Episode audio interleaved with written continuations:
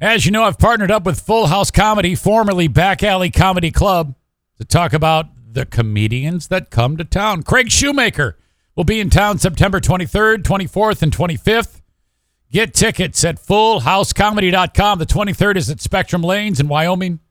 The 24th, Billy's Lounge. I'm planning on going to that one in Grand Rapids. And then 25th, September 25th, up at Back Alley Comedy Club, part of Sherman Bowling Center. Craig's been around since 1980. Oh, my God. He has seen so much over the years. He does just about everything. Produces, directs, acts, writes. Stand-up, of course. Check out My Time with the one and only Craig Shoemaker. You took away everything I had, you put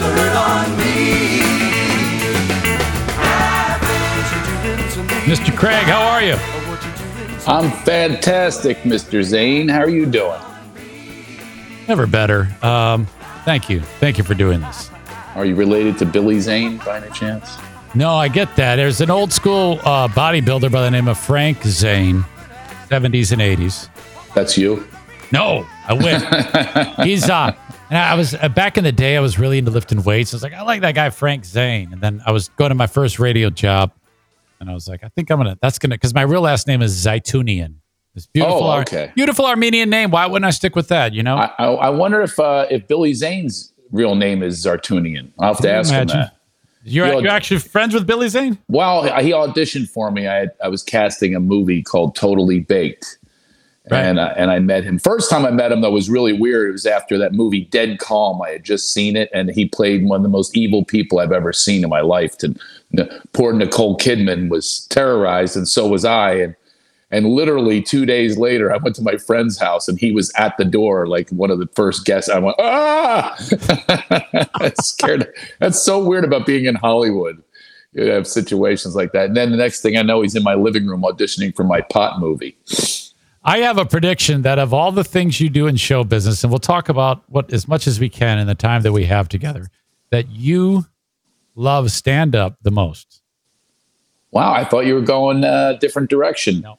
You are incorrect. No? Okay, damn it. Okay. The reason why I said that was because, not everybody will come to the various spots in Michigan and work as much as you work. And small towns, big towns, you do it all. I mean, you go all over the place. And I thought to myself, somebody's really got to spend a lot of time doing that. I thought perhaps that was your number one love. Well, don't get me wrong. It's the number one thing I do the best. And so it's the number one moneymaker since high school. I've been doing it since high school and I've got the craft down. I put in my more than 10,000 hours to become an expert. But if you're asking me what I love to do, what I passion for, the only problem with stand-up is it's solo. Like I'm coming to Michigan, it's solo all week. I mean, my friend Sarah Halstead's opening for me, but that's about it. And I love producing. I like producing television and film. I've got a few shows out now. Putting that together, watching people's faces, creating, co-creating, enjoying that they have a job, that I'm putting people to work, and we're doing it together in unison. And I mean, that is just gold to me. And then I don't need audiences for that approval. You know what I mean? Like I've been through that already. I get standing ovations and stuff like that. So that part of my life is kind of like, yeah, okay, you did that. So now I look forward to more ventures of where I can have other people involved. And, but I do love stand-up. I do love the connection with the audience and, causing them to laugh, which is exactly, this is unfortunate about watching the news so much. We're the last. I mean, they're trying to get rid of us. The comedians. We're the truth tellers. Yeah. They're all worried about our language. I said, you think I'm gonna mess up your kid? Look, because I've dropped an F bomb, and look what they're seeing on television. They're seeing real bombs and real deaths and all destruction, and they're desensitized. That you think I'm gonna affect them? And so it just bothers me. I'd love to shift the paradigm here and have people have a better understanding that comedians are the essential workers of the world that are just misunderstood or, laughter being the best medicine. I have an organization called Laughter Heals, and that's another thing I'm passionate about is the awareness of this power that we possess, this healing mechanism that we have within us. It just isn't talked about enough. That's why I come on podcasts because they won't have you on television where they go, let's go to the commercial with 19 drugs with 100 side effects. Right on. You know, and it's interesting. Yeah. Sorry, I didn't mean to step on you, but it isn't often you get to talk to somebody who's been in show business doing comedy for as because you started in 1980. You have seen it all, Craig. Yeah. And if you could, going back to when you first started, was it like right away you got a taste, a sense, that rush of when people like what you're doing? Is that what hooked you in?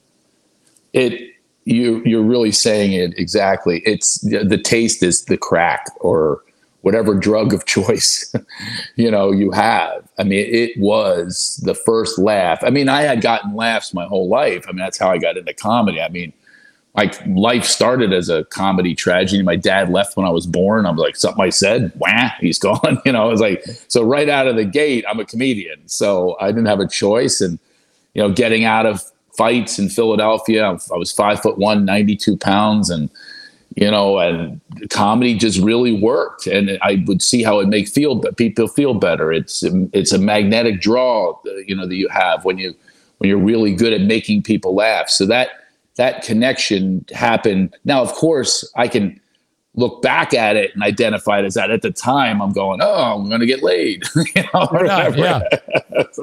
Whatever it is. But, the objectives just have shifted through growth and things and experiences. And I really still love to have people come up to me after shows and go, I normally don't laugh. Or I feel like saying, that's very sad, but they go, but you made me laugh. And I'm going, oh, great.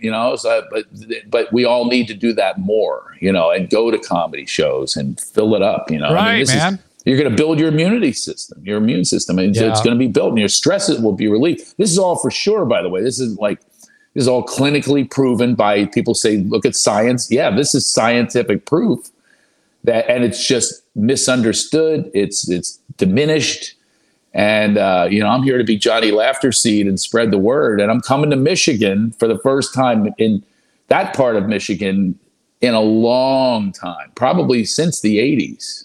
You are going to be in West Michigan. The first room is at Spectrum Lanes. They really did a nice job with that place. It is a beautiful, beautiful house, and you're going to love it there. And then I just got off the phone with Michelle McCormick. She's an old friend from radio, and she's. By the way, I've toured. I've done every show from Howard Stern to Bob and Tom to Rick Dees, all of them. Right, everything, every radio show. She's truly one of the best I've ever found in radio. She's used to have a talk show in Detroit. Yeah. So I just talked to her a few minutes ago, and she told me all these rooms that I'm playing are really cool rooms. Oh yeah, yeah. You have that, and then you're going to be at Back Alley in Muskegon, which is a gigantic facility. So the guy who runs all this is Don Veltman, who booked you, and he's a former professional bowler.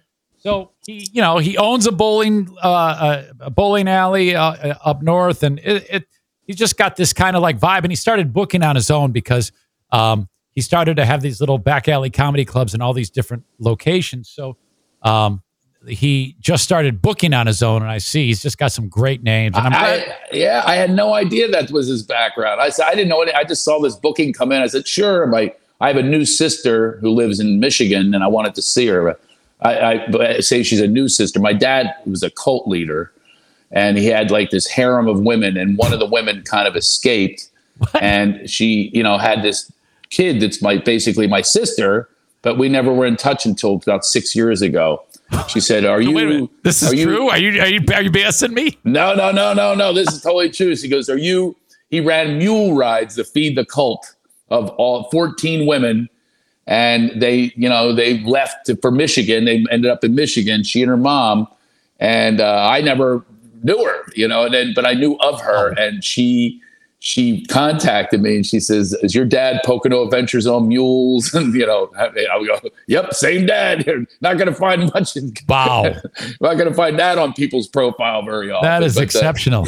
So I want to come see her. And it's one of the reasons I booked it. And the last time I did it, I don't know Michigan.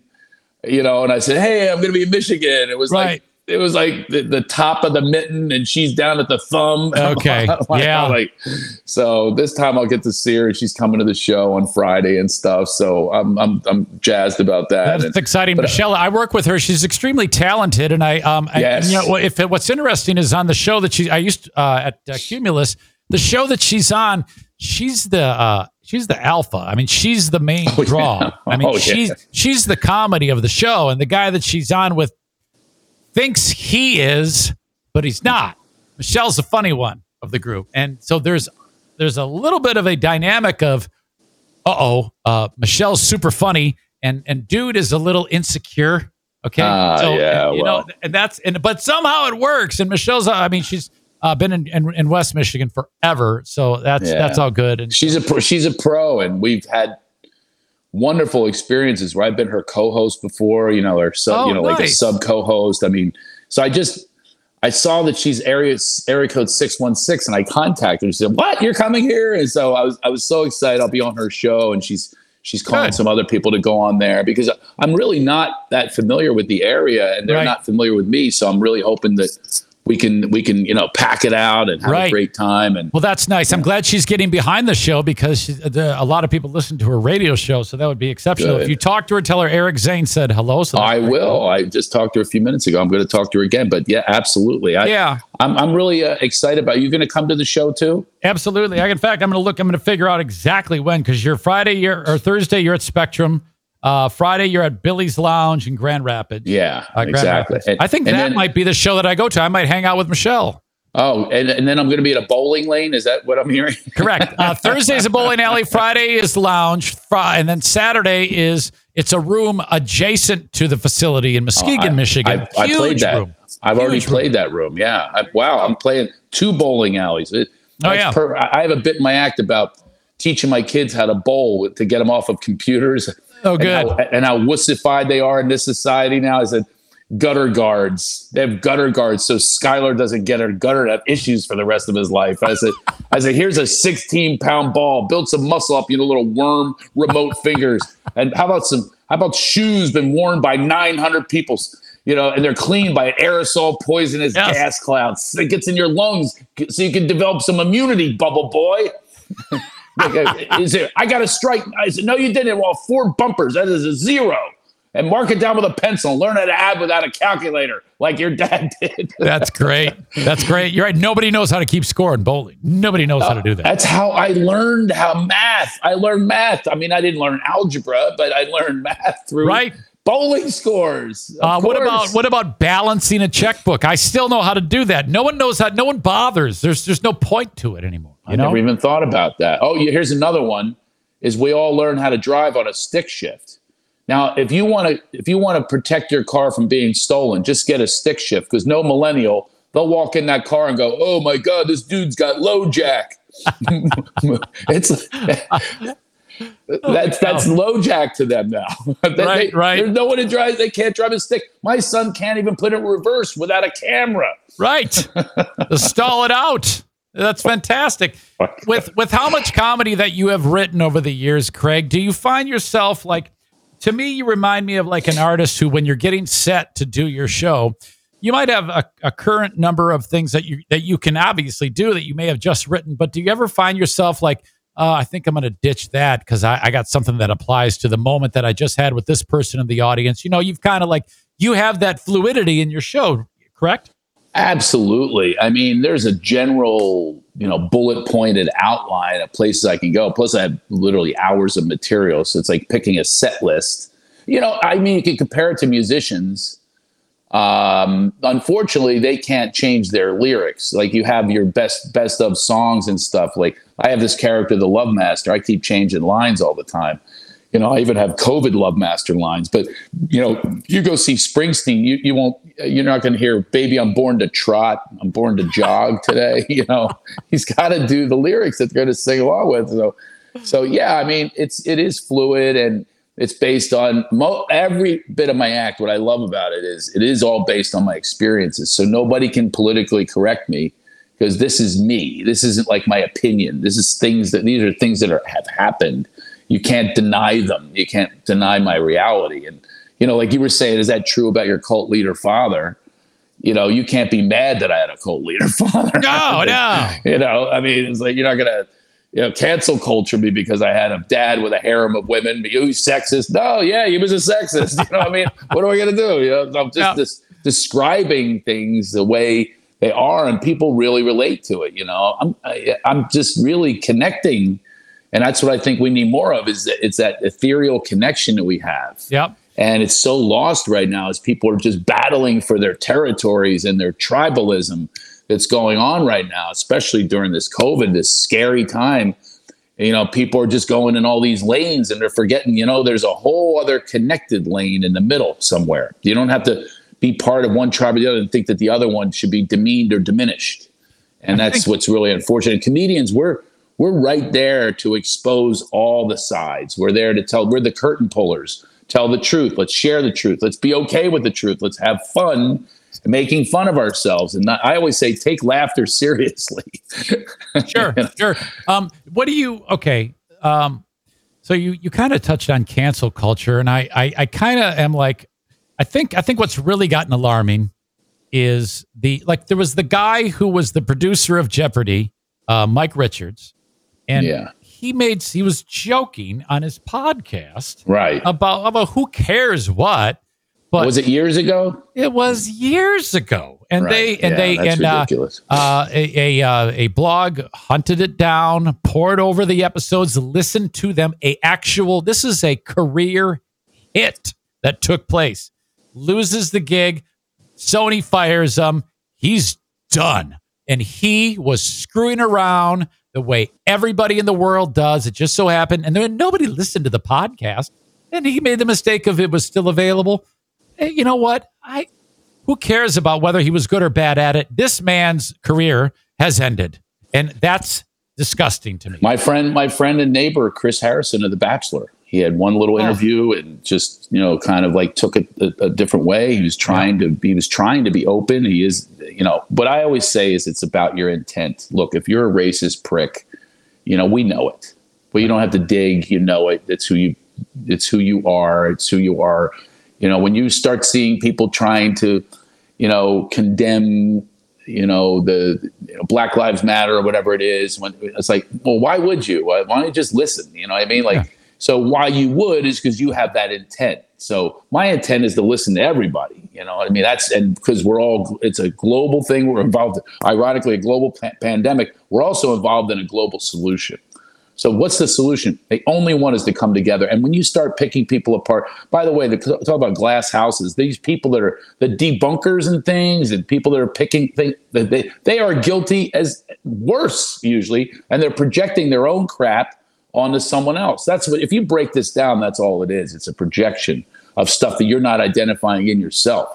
So, you know, why don't you just chill it out, you know what, and go to someone privately and say, hey, this offended me. Why do you have to bring it public? Because you are a virtue signaler. You want to look like the good person. You want to look like the person who's like exposing this thing. Well, what does that make you? You know what I mean? Are you proud of that? Because you could go to that person and he's going to hear a much better lesson than this shaming thing and finger pointing and blaming, you know, discovering something from the past. We all have a past. I'm glad I'm not as famous as I used to be. I got famous in the pre-cancel culture social media era. Okay. I got famous in the postcards on telephone poles era. So I can imagine, I did terrible things. You go back to my teens, I should be in prison, you know what I mean? But Tim Allen wouldn't have a career. Oh my gosh. Yeah. There would be no Home Improvement, all those years and all those movies and no, you know, voice of, you know, Buzz Lightyear.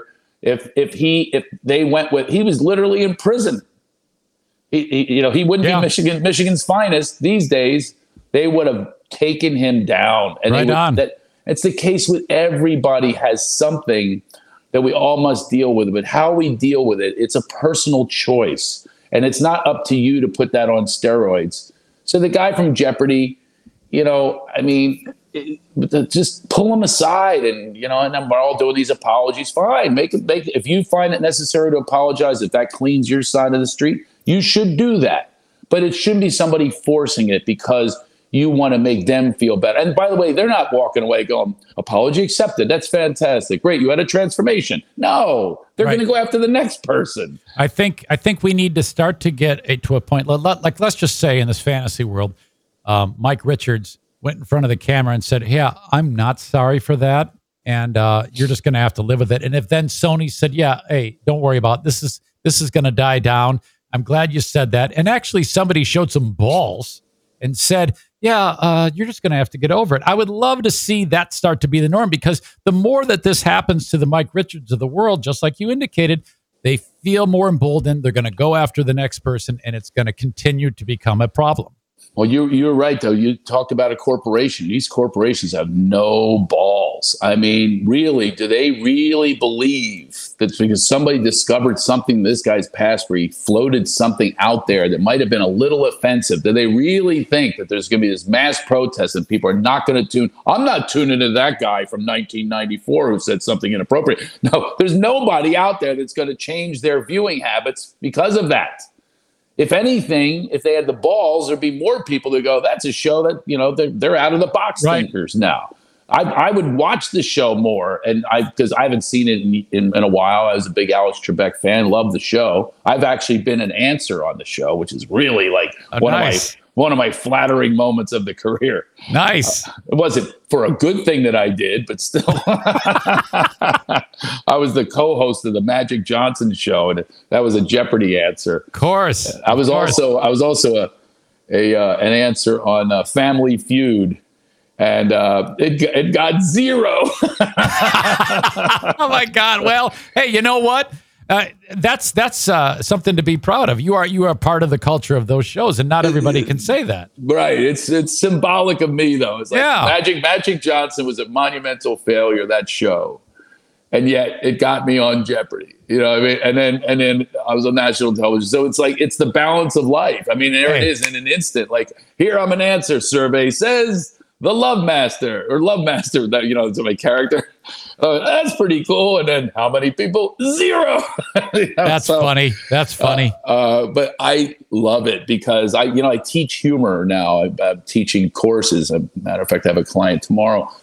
And I teach people how to alchemize their own humor and turn it into gold, like how that can really command a room, a better speaker. You're better with your employees, your better spouse, partner. Everything is better with a sense of humor. So I teach this now, how to develop your own sense of humor and really dig down and find how you can share your own experiences. But a lot of what I teach is about that humility. Is like, if you keep acting like you're a certain way, I can guarantee you'll never be happy. When you keep going with the image of what it looks like and how you think other people perceive you, you cannot be happy, I assure you.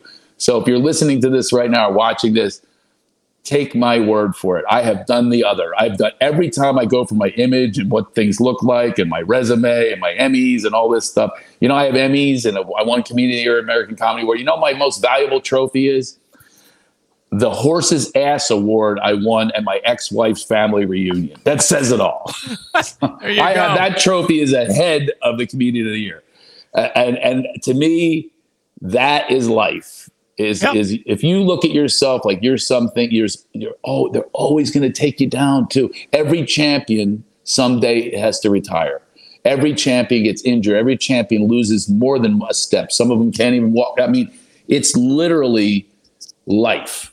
And maybe not Tom Brady. Maybe not Tom Brady. My God, that guy is unbelievable, and I want to hate him. I want to hate him. Oh, you there? Yep, sorry, I'm still here. That. No worries. I was just going to say. 5 more touchdowns for that guy last night. You know, and it's not even about that for him. It's like all the other stuff. It's like, can you be any more good looking? He was a geek growing up. And then, can you be any more good looking? Can you have a hotter wife and have a hotter ex? You know, we'll all take the ex. Plus, she's probably got a nice little money coming in. But I mean, this guy, he has commercials, endorsements, everything. He's got everything. And then he goes from the Patriots. So you're going, it's Belichick. And he wins a championship with another team. Yeah, it's insanity. It's like, how good can it be? But you know what? Here's what I do like about it. And I'm a Philadelphia Eagles fan. Right on. And he beat us in the Super Bowl. I went to the Super Bowl, and he beat us. And we beat them too, by the way. Right. But there was a great pleasure in beating the good looking guy. It always helps. There was a time. I'm sorry. You were going to finish your thought. I'm sorry. That's okay. Go ahead. I was just going to say that there was a time that my Detroit Lions, I'm a Detroit Lions fan, so you know how bad it's been. I do. My Detroit Lions, they had a pretty decent year in the mid-1990s, and they went to Philadelphia in the divisional round to take on the Eagles. And you had Rodney Pete as your quarterback.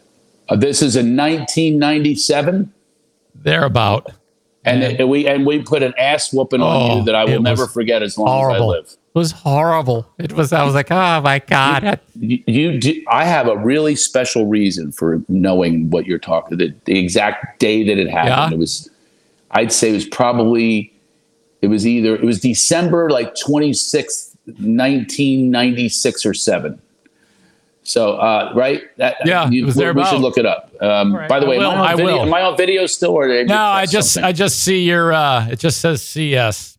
Oh, no. I don't know what to do here. Yeah, that's all right. Even if it's screwed up, I can still hear you. All right, good. All right. Well, nobody wants to see me anyway. So the reason I know this is my friend Michael Goldberg, he wrote Cool Runnings, Little Giants.